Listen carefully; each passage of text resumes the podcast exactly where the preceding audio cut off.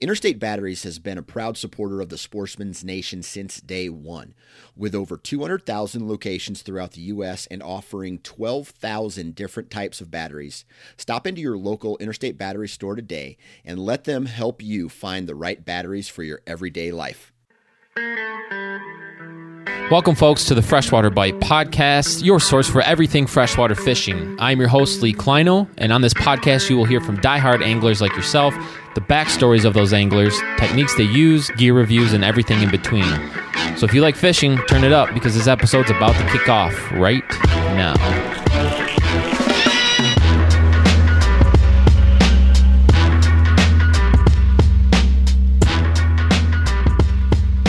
Hi, everybody.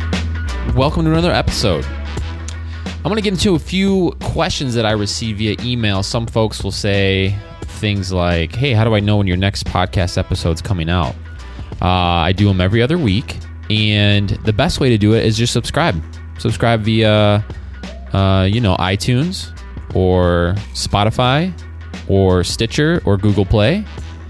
The other way is you can head on over to the website at freshwaterbite.com and check it out there or thesportsmansnation.com. And the way you find them on your podcast program that you use is just simply type in Freshwater Bite and you'll see my logo come up. Just hit subscribe and those episodes will automatically upload into your library when available. But on today's episode, I have Eric Long on the podcast from Longline Charters. And it was interesting because when I interviewed Eric, he had just gotten off the water and he was telling me um, what a challenging day he had. And then I kind of picked his brain about what was challenging about it and how, and then he went into, you know, the conditions changed and the water temperatures changed and the wind changed. And it was interesting to hear how he dissected and adapted to the conditions. So I hope you guys get a lot of value from that. And also, Eric comes on the podcast to help me talk about the infamous silver bass, aka white bass run that uh, happens on the Detroit River and how you can take advantage of that. Why it's really not a bad thing, even though some some anglers get annoyed with it. But uh, I think they're a fish just with a bad name, and I hopefully bring new light to that. So, without any further ado, let's get right into it with Eric from Longline Charters. Uh, well, hey, thanks for taking the time to do the podcast. I really appreciate it. Yeah, no problem. Uh, so I'm guessing, uh, as we were talking earlier, you're just now getting off the water, right? Yeah, we're uh, just got off the Detroit River. How'd it go today? Uh, actually, it was slower than average. Um, I don't know what day is today. I think it was April 27th or 8th. It's it's really cold. It was like 30 degrees this morning, and we had some snow overnight, so the water has literally dropped like four degrees the last two days. So the bite's off, the water's muddy. We got an east wind, which is like pushing all the mud in the Lake St. Clair. So it's a tough bite. Yeah, I bet. uh, it was a grind all day. That's weird, man, because I'm up here in northern Michigan and we had like sunny and 52 today. It was like perfect. I know. I just got home. I actually live in Clarkston, and I got home, and it's sunny. But uh, it, it's just that little bit of wind down there. Lake St. Clair is so muddy right now from the prevailing winds and all the Canadian rivers dumping in and the farmlands that it's doesn't take much. Any east, any east wind really destroys the lake, and it comes right down the river, and the you know the river muds up immediately. So, so, just uh, while we're on the subject of that, and how do you how do you adapt to that when you're on the water? well, I mean, I'm out there day to day, so it's kind of nice because I know what it's like today, and then I kind of can kind of predict what it's going to be like tomorrow. So either, you know, if it muds up completely, you just got to either deal with it and grind it out, or you can just shoot downstream and hopefully beat it. So or get ahead of it. Okay. So I mean, if you can get ahead of it, like so, like this morning, I could get ahead of it. So we had a good morning, but I had to, you know, I fished the upper river, which is near Belle Isle, typically where my boat ramp is, and I fished north of the Ambassador Bridge. But this morning, I had to run the Wyandotte. So we caught them around, the, you know, the BASF and the golf course down there in Wyandotte, Yeah. but the water was good. Right. Well, come two o'clock for my afternoon charter, well, that water's no good no more. So Hmm. Well, I was out there. I think it was last weekend. I did the same kind of run, a lot of Wyandotte there by the golf course, and kind of floated down. And actually, I was there on that Saturday when it was like 25 mile an hour north winds, and it was like blowing rain sideways in your face. But I'll say this, man. Oh, yeah. I, will say this: they were they were biting nonstop. Oh yeah, it's uh, it, it really doesn't matter what the conditions are outside. Honestly, it's uh, more Right. or less the water conditions, you know, water clarity, and then like right now the river is literally up two feet. Okay. So my marina is like damn near underwater. So like the water's flowing so fast that you know last week we were one three, one four speed. Now the the river's going two one, two two. So I mean that river speed or river current, you know, it's going to affect the way the fish bite, and obviously it's really muddy right now. So, Right. Yeah, and the higher the water, it'll spread those fish out even more too. The lower it concentrates them a little bit more. So, yeah, um, and everything, every every little bit, you know, changes that system quite a bit. So yeah. Well, you know that's the cool thing about, well, or, or at least the thing that I like to preach is going out in those conditions. Like, don't just be the the sunny and fifty degree guy that when it goes out, it's more enjoyable. But you know, sometimes you know, especially for the weekend warriors, you know, Mother Nature doesn't really care what day of the week it is. It can be, you know, Saturday or Sunday comes around and you've been looking forward to fishing. You know, it's it's you're only going to do yourself a, a favor if you get out there and learn how to fish all those conditions. Yeah, you got to do it. I mean, day in and day out, you know, some either the weekend warrior that can only fish Saturday or the charter cats and just got to fish every day. I mean, like you got to fish them no matter what sometimes. So Right. Well, all right, man. Hey, but so again, thanks for doing the podcast. But you know, for everybody out there who is not aware of who you are, just kind of um, you know, tell us a little bit about yourself uh, and uh, how you got started into fishing and uh, where that led you to where you are now. All right. Well, I guess I guess start off with my name. Eric Long. I run long line charters. Uh, we specialize in Detroit River, Lake St. Clair. We do a little bit of Lake Erie, Saginaw Bay. We do Port Huron up in the St. Clair River, and then we kind of cherry pick over on Lake Michigan a little bit for salmon, but that's kind of rare. But you know, I kind of got started in fishing. I grew up in Waterford.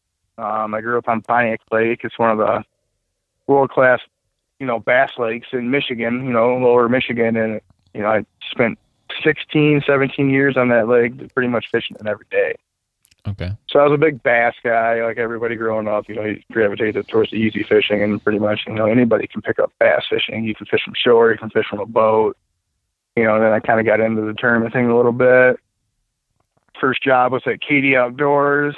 It was a local tackle shop in Waterford. It was like the local stop, you know, where all the tournament guys were. And then they kind of got me hooked on the Lake St. Clair. So I pretty much, I'm 37 now. Ever since I could drive, when I was 16, I started working there. I started fishing Lake St. Clair.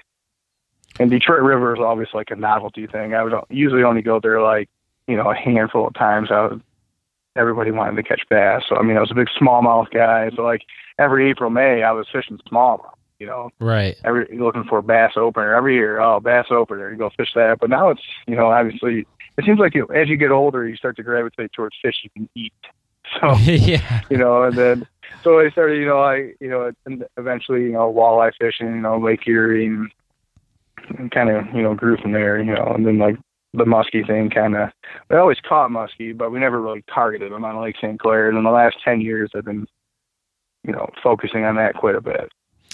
Yeah. And how was that growing up and learning to kind of fish the walleye side of things on on Lake St. Clair? Well, Lake St. Clair, I, I can. As a kid, I never remember catching walleye at Lake St. Clair. I'd always go to the Detroit River, and I guess I never really focused on actually targeting walleye in Lake St. Clair. It was always I'm gonna go to Detroit River. I'm gonna fish the lower river. You know, we'd always launch down in Trenton, you know, Elizabeth Park, stuff like that. Like it was the typical like when you think of Detroit River, you've never been there. You think of Trenton Channel. You know what I mean? Like I I can tell you, I haven't fished the Trenton Channel in ten years. Wow. So like it's yeah, like I I just literally don't go down there. If I if I go over there, I'm going to be on the Canadian side. You know, I fish like Ballard's Reef, stuff like that. But I really typically never go down the Trenton. You know, I just Do, the do you, fishery is so good from Wyandotte upriver. that Right. You know, it's like a little hidden gem, and it's not as accessible. You know, like basically there's two boat ramps at the northern part of the river. So it's nice. It's good for a charter captain. It's good for the weekend warrior. You know, it's like there's less fishermen. right. But yeah, I basically grew up fishing the lower Detroit River. I'd go down there, we'd catch a couple walleye, and it was cool. And then we'd start bass fishing all year. And then I kind of, you know, the musky fishing at Lake St. Clair is so good that you would catch them bass fishing all the time, and you'd you know, you get irritated because you're losing your ten dollar bass plugs or they're biting you off all the time, and you're like, I'm gonna start catching these, and then you start targeting those, and you know, it's it's just like a, I kind of, I guess the term I don't kind of like evolve into that. I guess you know, I mean, chasing the bigger fish. So.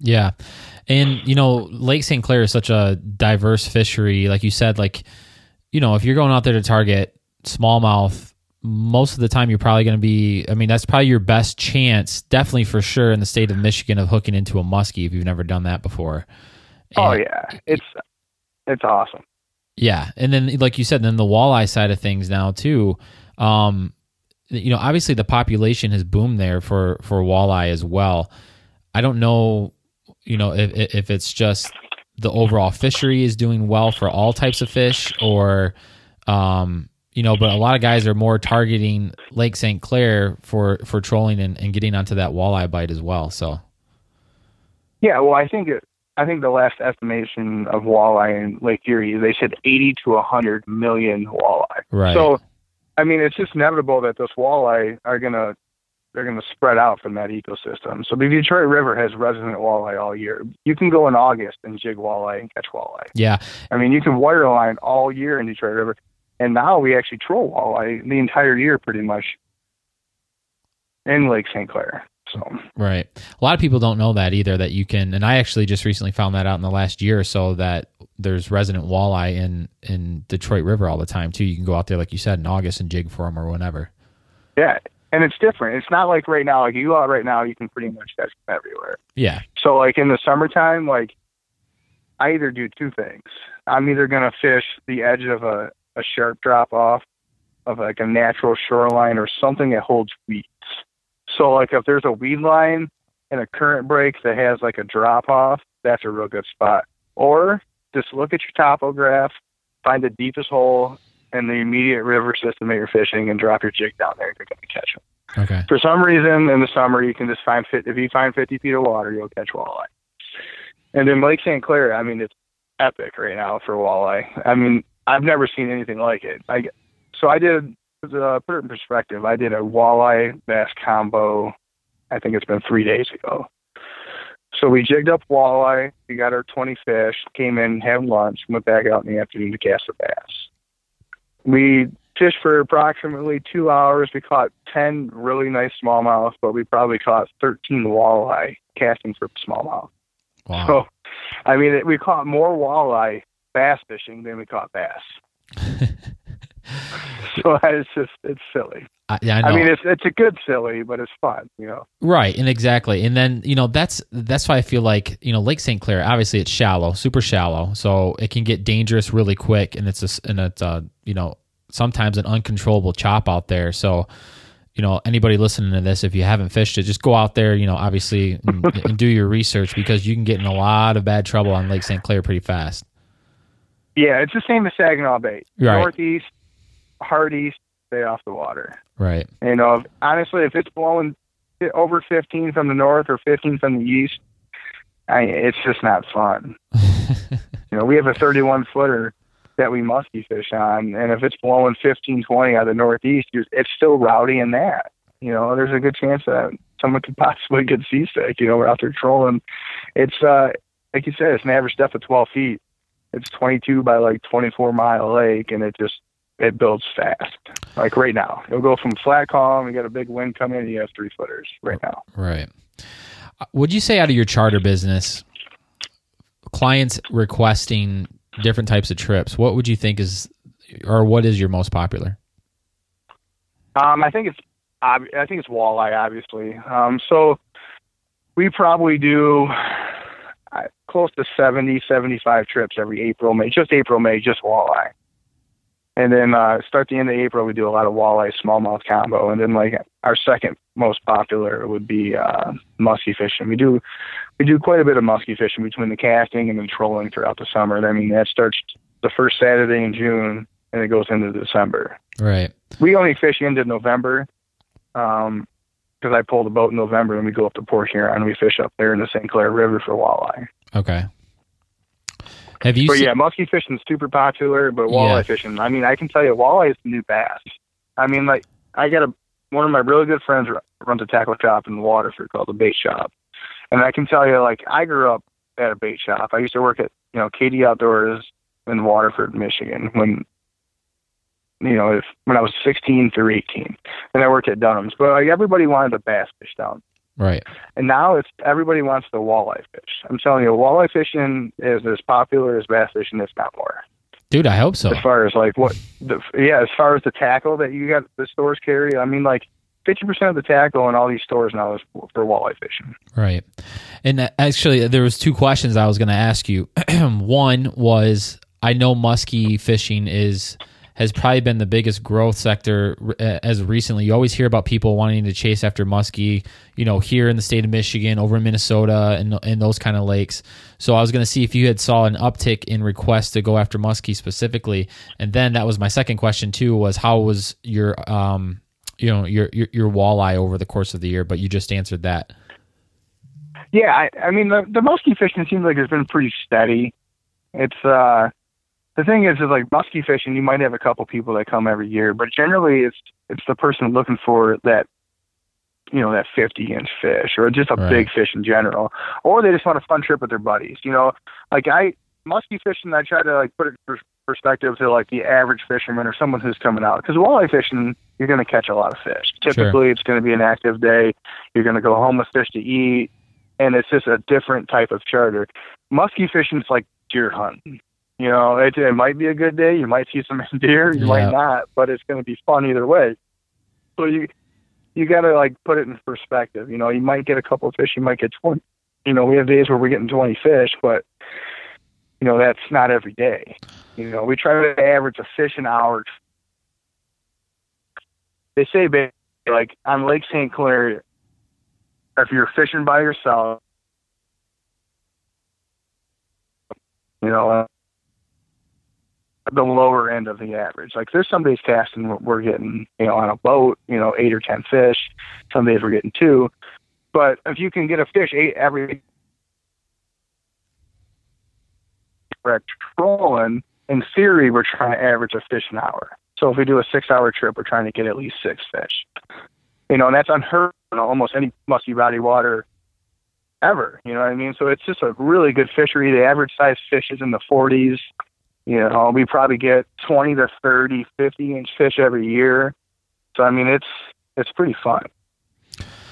That's good to hear. Um, I, I, you know, I think a lot of folks obviously they know Lake St. Clair is, is a, a great muskie factory, but you know, I think because of a lot of the success that happened in Lake St. Clair and you know the the the desire to go out and catch those fish, it's really sparked a lot of um, you know hatcheries to release muskie elsewhere.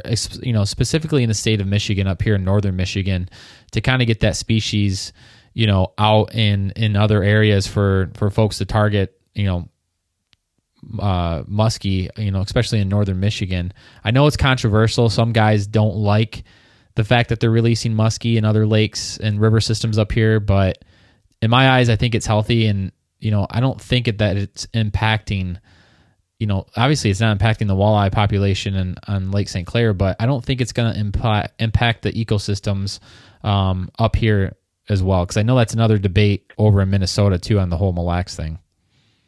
Yeah, I can't. It's hard to.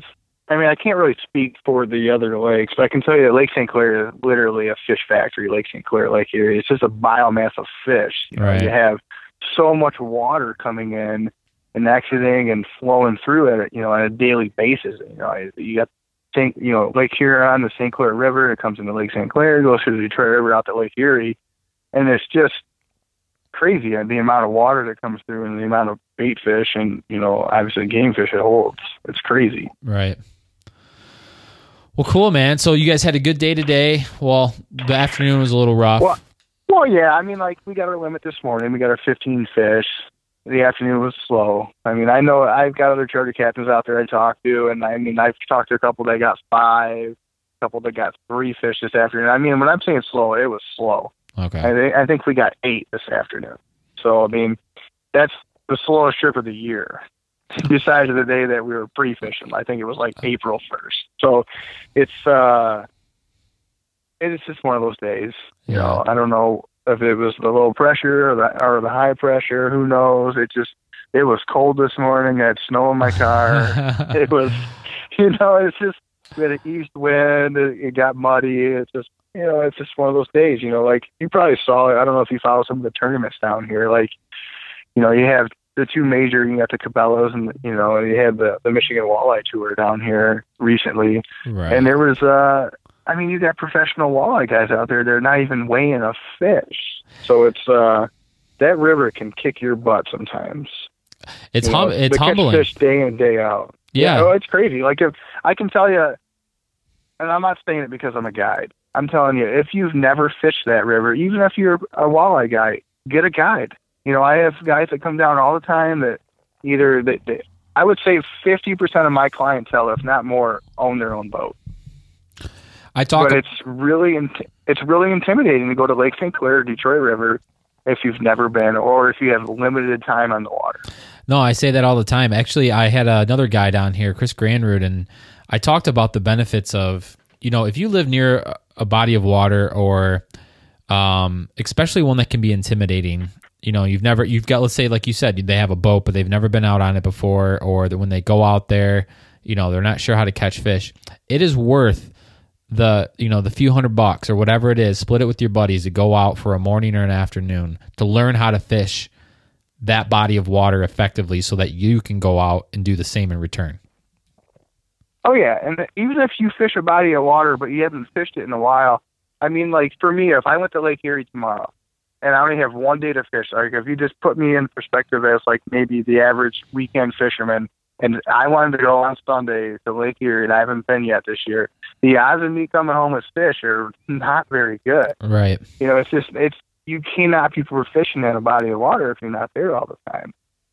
You know, social media does help, and you know they have in some of the stuff. You know, some people hate it, some people don't. But I mean, like you can you can kind of get a good feel of where you're going now before you're going. I mean, ten years ago, it was always a crapshoot. I mean, you better have some friends on the water. You're not going to catch fish typically. yeah you know it's there's a lot of debate out there with social media it's got obviously with anything any kind of technology it always has its good and its bad but you know in my opinion uh. when when we share information in a you know a respectful manner in a way where we can all get along and and build you know some camaraderie on these Facebook groups or whatever they are that's only good for the sport. And it's only good to help that helps get other anglers young anglers involved because I mean can you imagine being I don't know 15 or 16 year old kid who just gets their license and he or she is driving to a body of water and you know everyone's tight-lipped and not telling you how to catch fish? That's really easy how to turn um you know a younger angler off a lot sooner than if he were to get on and you know kind of take advantage of those those forums and um and, and groups and things like that i think it's i think it's good for the sport it's just we got to manage it and you know like anything be careful you know Oh yeah, I mean like there's a difference between doing a fishing report and there's a difference between taking a picture of like you know, like here's the deal, it's like fishing reports for my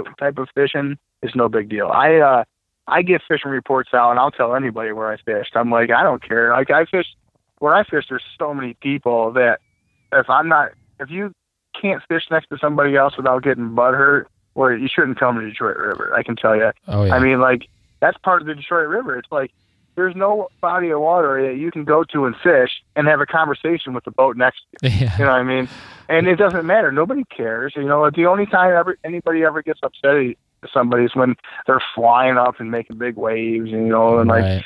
You know, coming in between boats, and it gets a little rowdy. It's you know, like if you want to avoid that, go during the week. Uh, the weekends can be a little rough. I can tell you, from like the Ambassador Bridge down to Wyandotte, that's ridiculous. I if I got to fish that during the weekend, I I'm having a bad day upriver because Right. there's just too many boat ramps right there, and everybody launches, and it's just like a crap show down there. But the reports, I mean, I'll tell anybody where I'm fishing day in and day out. I try to post a, at least a weekly report. I started a Detroit River jigging forum on Facebook, so I try to put a weekly report every Monday or somewhere around there about like how you know where the fishing's been okay, the colors have been working, You know, I work with Great Lakes Angler Digest. Uh, they post an online report for the Detroit River Lake St. Clair system weekly. I, you know, I send them photos and report. I mean, like, they're giant bodies of water. I can tell you, and especially with the Detroit River, you can't really fish the same day twice or same spot twice every Nope. day. Like,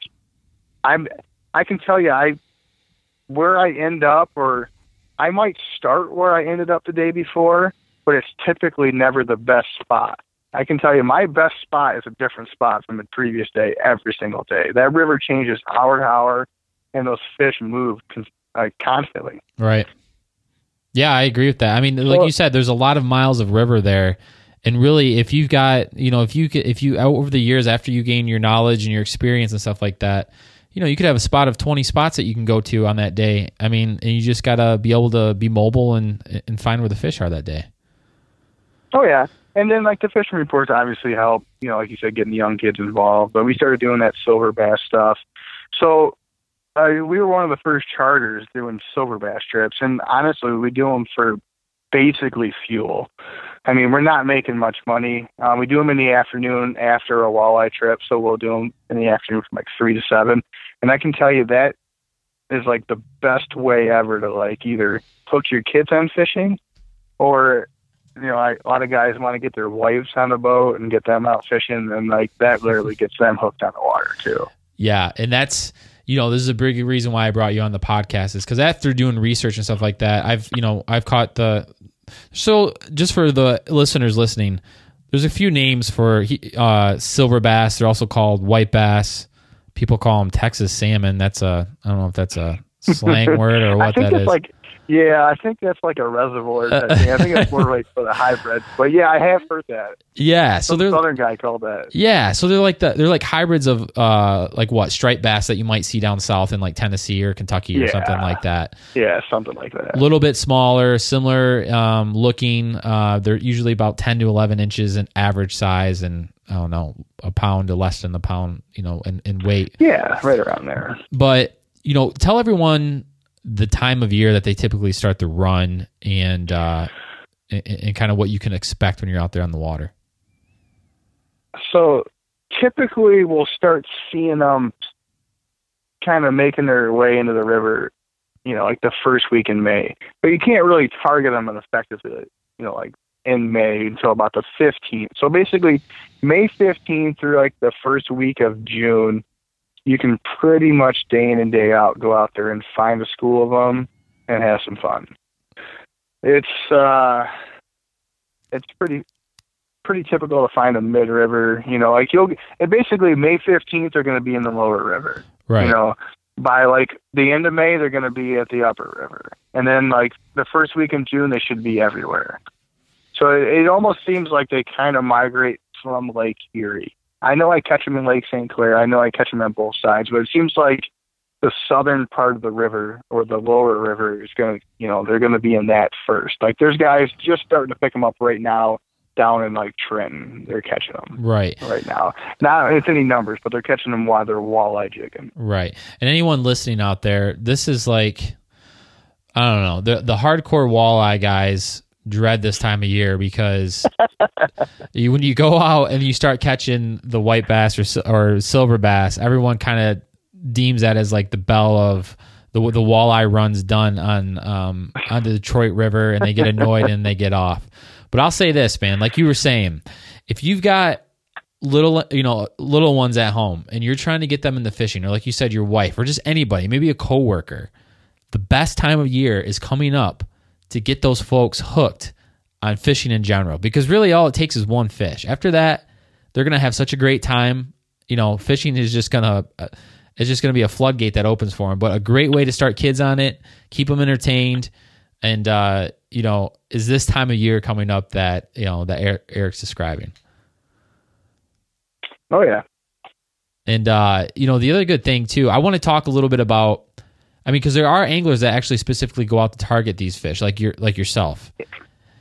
Yeah, I mean it's uh I can tell you I've been going down to Detroit, I think this will be like my twentieth year, twenty first. I but uh I literally still have fun catching them. And there's never been a day where I've been walleye fishing and been like, Man, I couldn't catch my walleye because there's too many silver bass biting. It never happened. So like when people say they the silver bass ruins the walleye fishing, they're insane because it honestly makes it more fun. Because I mean, walleye fishing in general. I mean, like what if you boat ten to fifteen, maybe twenty walleye yourself personally that day, you had an excellent day. Right.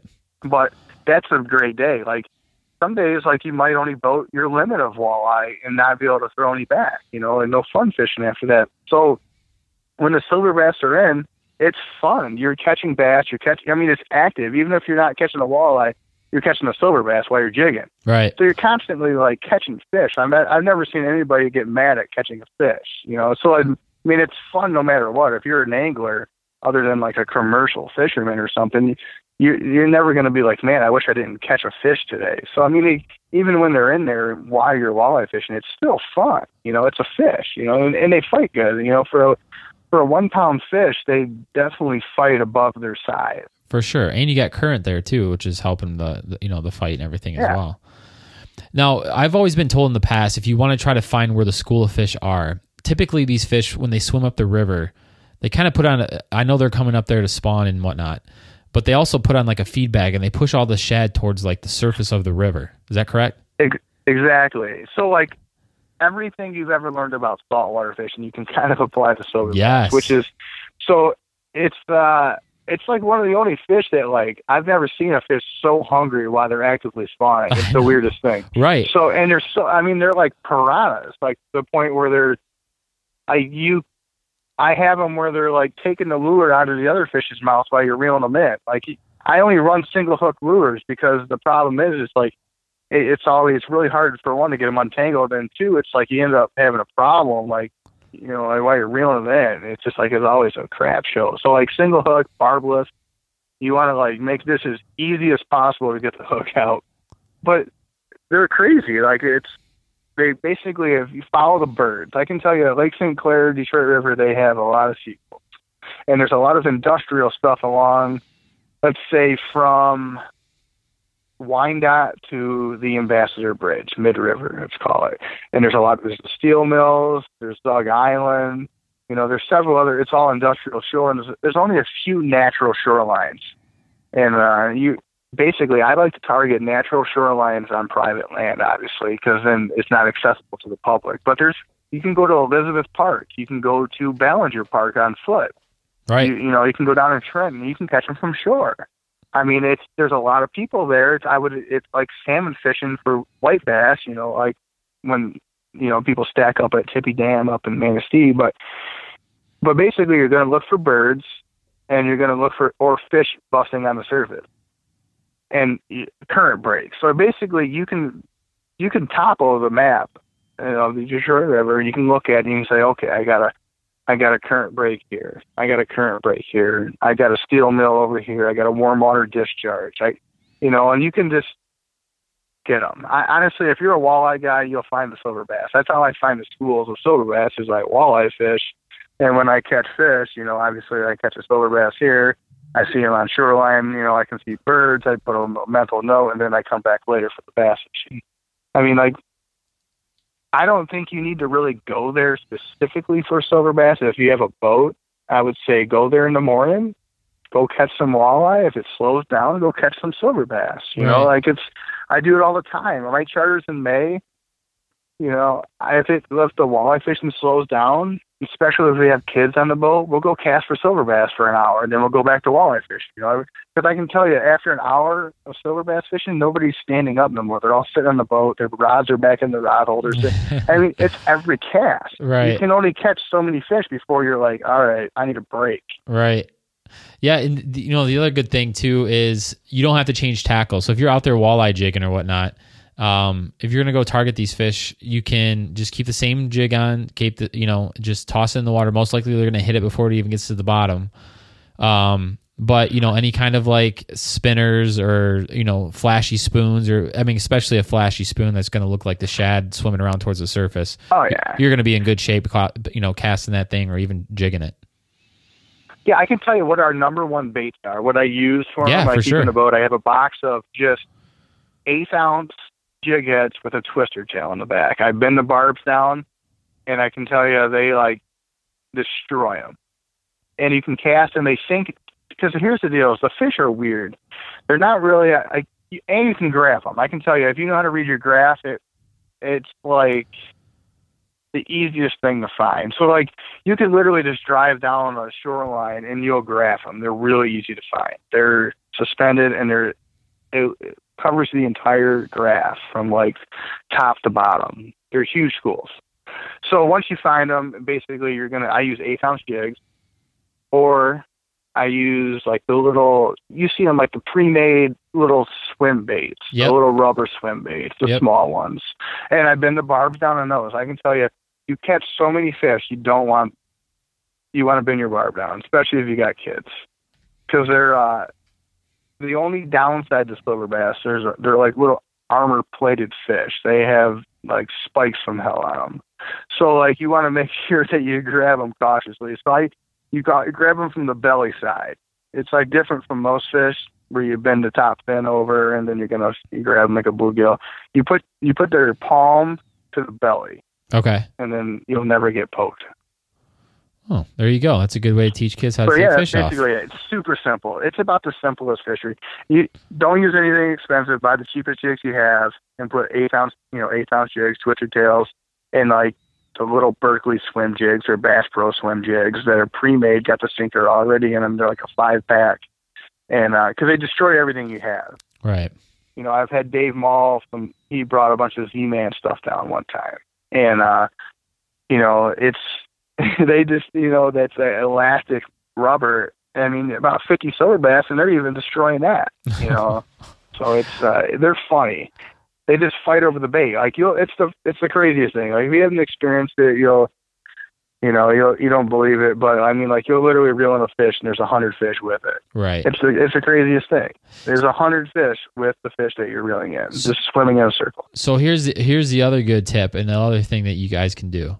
If you ever wanted to learn how to on a calm day, obviously not a non-windy day, but fly fish and how to get used to Oh, yeah. reeling in fish on fly fish, this is your opportunity to get out there and figure out how to do it because this is going to be your best bet of reeling in fish and learning how to run that you know that spool and the line and all that kind of stuff. These fish, I mean, there's a lot of guys, even you see them on the bank too, like by Elizabeth Park, fly fishing for these things. And, you know, it's a riot. Anything on a fly rod too is blast to reel. Oh yeah, I've had guys that come out and they fly fish for them off the boat. So, Yeah. yeah. I was gonna mention that. That's fun. And it's it's like I said, it's super simple.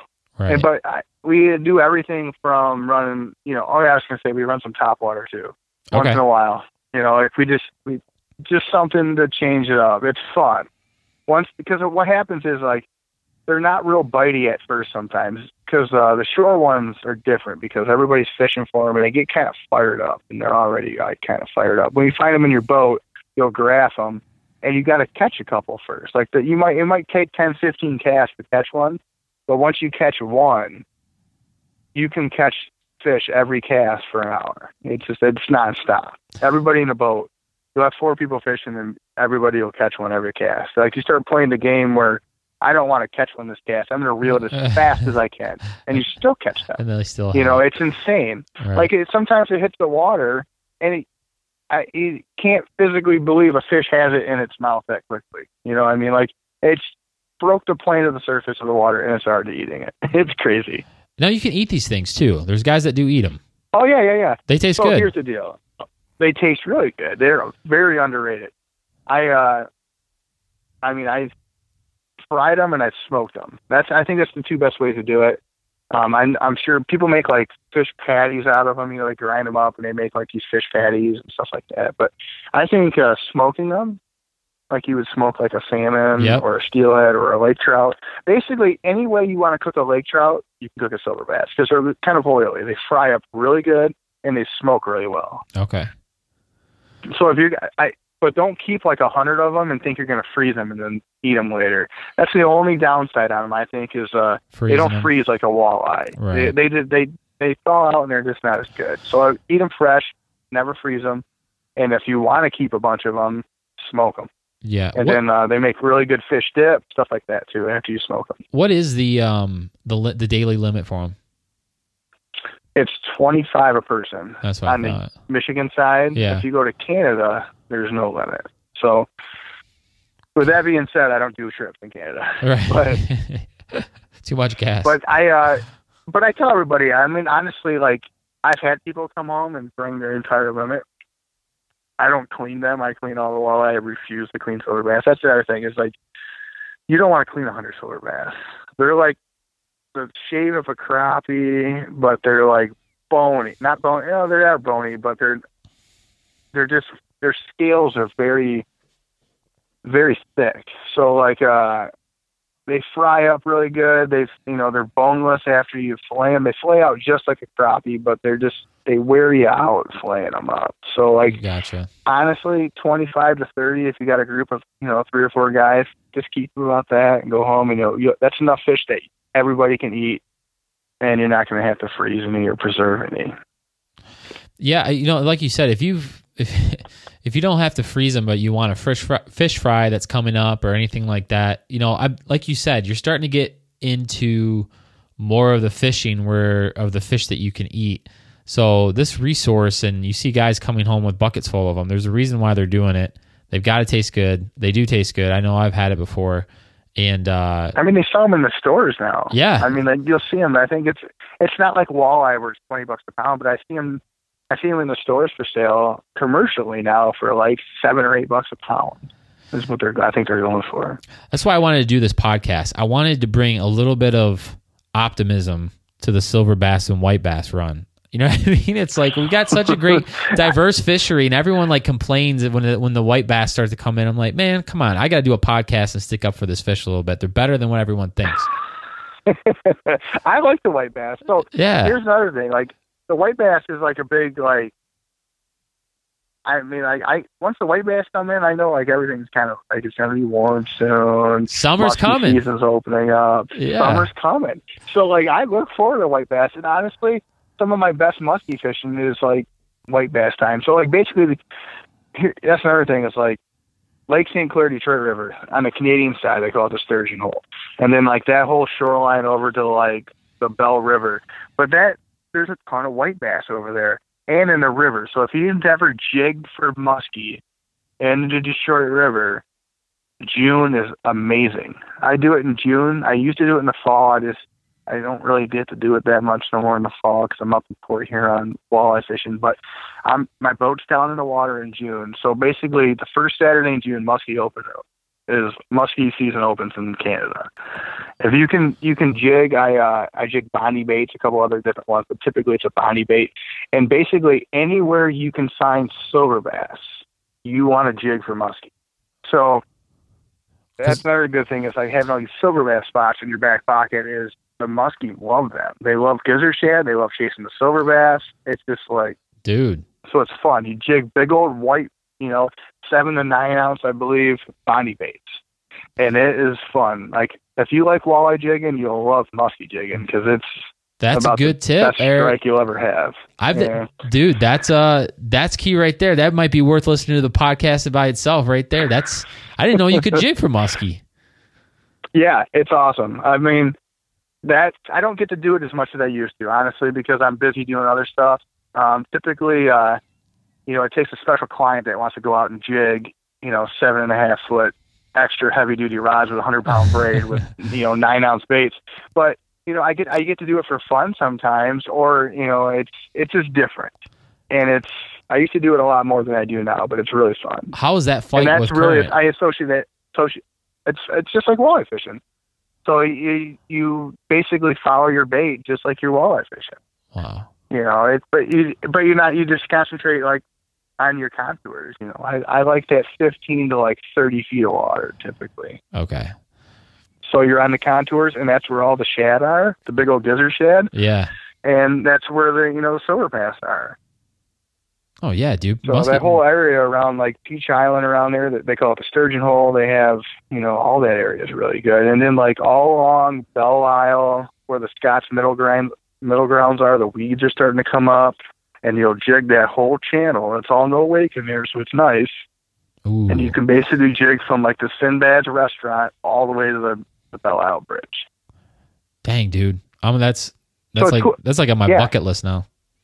Yeah, it's fun. You got to come do it. You got to. Uh, it's June. I do it in June typically. I the problem is is I don't have a lot of time to do it. Like June first this year's muskie opener. So basically, June first, second, I got muskie trips, trolling, Right. and then it's just you know it starts going off from there. I keep both boats. So basically, I got a 23 foot center console that I can do anything on. It's set up everything from salmon fishing with downriggers to trolling muskie with big boards to walleye fishing, the jigging, you know, and bass fishing. We muskie cast. We do everything on it. It's a nice, perfect, versatile boat.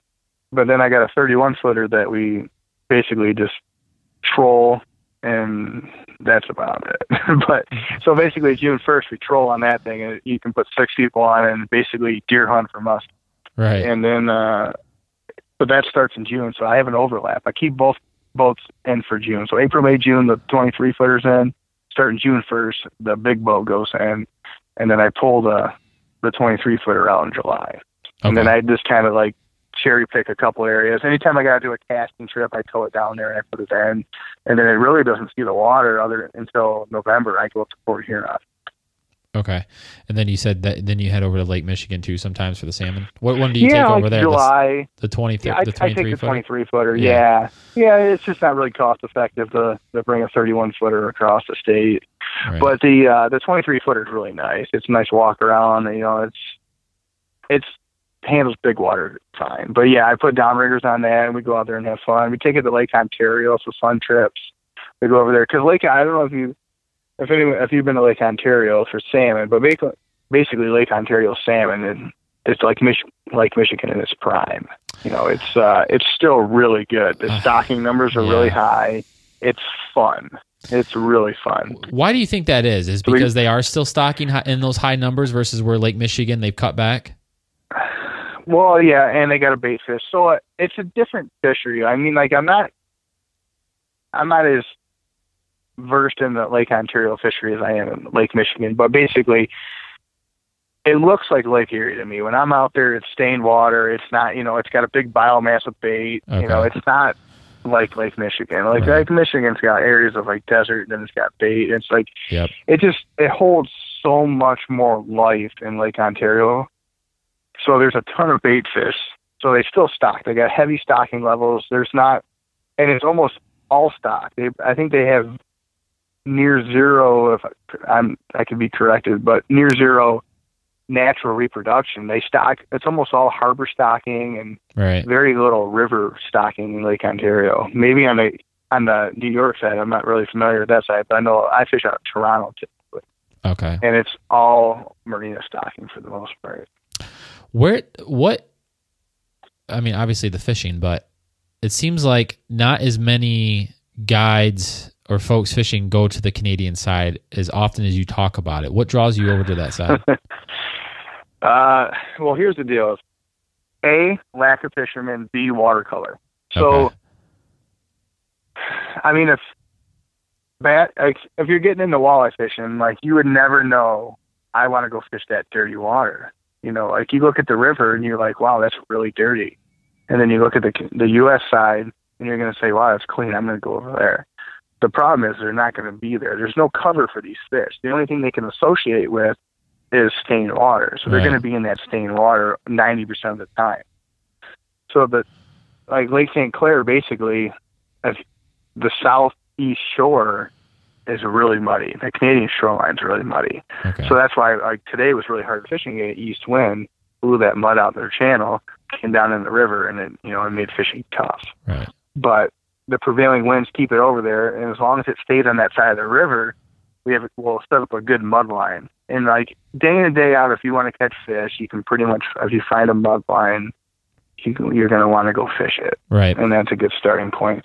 But typically, that mud line's in Canadian waters, so that's pretty much why we're there. I, I would say 90% of my walleye trips are in Canada, Okay. and I think that one of the key reasons to be, you know, I we're we're pretty successful as far as getting fish on a day in and day out basis, and I think one of those keys are is obviously you know fish Canada. I mean, if we couldn't fish Canada, I can tell you we wouldn't limit out nearly as much. you know, I want to get into fishing Canada more. I just want that that card and that you know that advantage in my back pocket, like you like you use it for when it's like you said when it's time you got to go get some fish, and you wouldn't be nearly as, as successful with your charter business if you if not that if you didn't have that tool. But a lot of people, I think it's intimidating. Some folks just don't want to learn the rules and regulations that you have to go through in order to go over to Canada to fish those bodies of water you know, call in who you're taking and all that kind of stuff and what you caught. And uh, it's intimidating, but if I think if you figure that system out like you have, it's a lot more rewarding as well. Yeah, it's and honestly, it's not that big a deal. I mean, Lake St. Clair, Detroit River, St. Clair River is all border water, even Lake Erie. Right. I mean, it's it basically if you wanted to go to Canada, you need some kind of travel document. So whatever travel document that you would drive to Canada with or go out of the country is what you want. So a passport, enhanced driver's license if you live in Michigan, or if you're fishing, they'll accept a birth certificate. Okay. Or if they're a juvenile, or you know, they'll accept a birth certificate, certificate with a parent guardian present or a letter. You know, it's they're not really like they don't honestly they don't it's not like crossing the border, but they want one of those three things at least. Okay. And you just need a Canadian fishing license. We don't have to call in no more as recreational fishermen. That's right. Yeah. So it's super. It's super simple now. I mean, it used to two years ago. It was a nightmare. I had to call in. I've had six people on my boat. I had right. to call in and get everybody's name, and I had to get a call-in number, and then, you know, it's a little different now. But as a recreational fisherman, you have one of those three documents. You buy a Canadian fishing license, and you go fish. And as far as fishing regulations, it's even easier. You know, you can keep six fish versus five, and there's no size limit. So, I mean, uh, you, granted, you're not going to keep a 10 inch fish, but if it's 14 and a half, you don't need to break out the bump stick. You just throw it in the live well. Right. You know, it's, so it's like, it takes out a ton of the guesswork. It, it's, I think it's easier. It's better fishing. It's quicker. You know, there's, it has not much many disadvantages. The only disadvantage I would see as a recreational fisherman and doesn't fish a lot is it doesn't affect me too much. But if you go to Canada and you get get a limit, so say me and you go over there, we get twelve fish, we're done. There's no fun fishing in Canada. Yeah. After you get your limit of walleye. Oh no shit! So, so if they see you out there done. still fishing, you're in trouble. You can get yeah, you can get a ticket. So if they come over there and they see you throwing fish back, Oh. And they come oh. over your boat and say, "Hey, how can we throw that fish back?" And, be, and you'll be like, "Well, we had a limit," and they can write you a ticket for that. Right. So in Michigan, you can. It's the same as Canada. There's no call fishing for walleye in either side of the, either Michigan or Canada, which is like everyone thinks you can call fish in Michigan. Technically, you can't. So like once you fill up your live well, they don't enforce it really, but you have to you can still recreational fish in Michigan, but it's called it's no different than bass fishing. It's catch and immediate release. So catch, throw it back. Right. You can do that in Michigan. But the problem is that once you go to Canada, you have six fish in your live well. So I want you like you can't go to Michigan and fish for twelve fish in the boat if me and you go fish when the limit's ten. Now we're over a limit. Right. We're over our possession. So it's like you just got to know all the little ins and outs, and then you know like if you don't know, you know, there's no ignorance isn't you know, an excuse. You need to know the law. They'll rate you tickets, you know. Yeah. And I can tell you, I fish a lot of different bodies of water. Detroit River is the most enforced river or body of water I've ever been on in my entire life.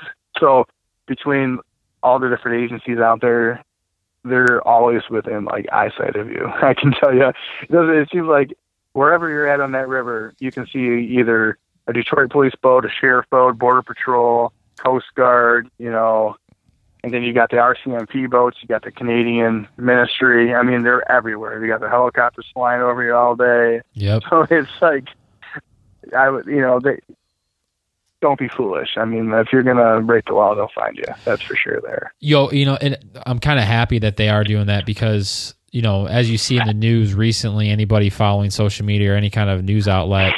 Yeah, 80 walleye. 80 walleye. That's right. Some dumbasses did that. And then the other thing the dumbasses did was they, oh, frustrates me. They had that cooler. I think it was on the way back on the west side of the state, and they found like how many fillets in there?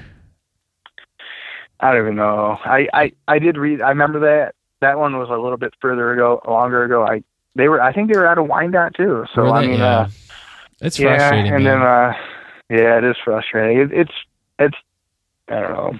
I I mean I I love what they do. You know, it's uh, we get COs down there every day. I, I mean, as a charter captain, we all, I know probably five of them. They're all in the Detroit River by their first name. You know, we see them all the time. I, I pretty much eat lunch at Sinbad's every day. You know, they do a cook and catch there at Sinbad's uh, restaurant marina. It's literally the next marina over from mine. They, I bring in our walleye from the morning. You know, I usually have lunch with my charter guys in the morning, and um, or my clients. You know, so we'll fish in the morning, get a limit or get their limit. You know, take their fish, chop it up, some of them, and then for eight bucks a person, they'll uh, give you a plate of fries, a plate of coleslaw, and they'll cook your fish for you. Oh, that's, so awesome. pretty cool. But you see, like, you see all the agencies up there all the time, you know. So it's like you know everybody, and then it's crazy though, like that people try to get away with that stuff. I'm just glad people turn them in because honestly, like more people get away with it than anybody knows. Oh yeah. You know, so like the ones that like that 80 person, that that person with the 80 walleye, I guarantee you that they didn't just stop them. You know, like they were bragging about somebody and someone turned that thing, which applaud that person for that. Yeah, absolutely. Keep it going. Well, Eric, I've kept you 53 minutes now. We could BS all day long, but I really appreciate you coming on. This is great, man. I feel like I've known you forever, but thank you for sharing all the great information uh, with all of us. And, you know, thanks for helping me stick up for the, the silver bass and, or the white bass on, Oh the, yeah, the Detroit River. It's an easy argument. It's a really easy argument. They're, it's a fun fishery. I mean, like I can't see anybody getting mad at catching fish. I mean, like if you don't, if you don't like catching them, then you probably shouldn't be. Amen, brother. Where can folks find you at on uh, social or, uh, or look up your charter business? So on Instagram and Facebook, if you just Google or look in Longline Charter, just three words, um, that'll be on. And then uh, chartergreatlakes.com is my website. Awesome. Well, I'll link to that in the show notes. Again, thanks for coming on after a long day, hard day on the water, and uh, I wish you all the success uh, in the future. And we'll be talking hopefully soon, some some other day. Yeah, thanks a lot. I'll talk to you soon. All right, buddy. See ya. All right, bye. That's it. That's another episode in the books. I want to thank Eric from Longline Charters coming on the podcast and talking and sharing so much valuable information with us. That musky spot in June for jigging for him sounds legit. I definitely want to try that. Remember to head on over to Eric's website at chartergreatlakes.com. Check out his website. Check out the fish that he's been getting into. Uh, you know, ask him questions. He sounds like a legit guy that's going to definitely help you catch more fish and book a trip with him. Like he said, even if you have a boat, book a trip with him and go out and learn how to fish uh, for new techniques for a, a type of fish that you've always wanted to go for. In the meantime, everybody, remember to subscribe, leave a review, and I will catch you right back here for another episode of the podcast. As always, thanks for listening.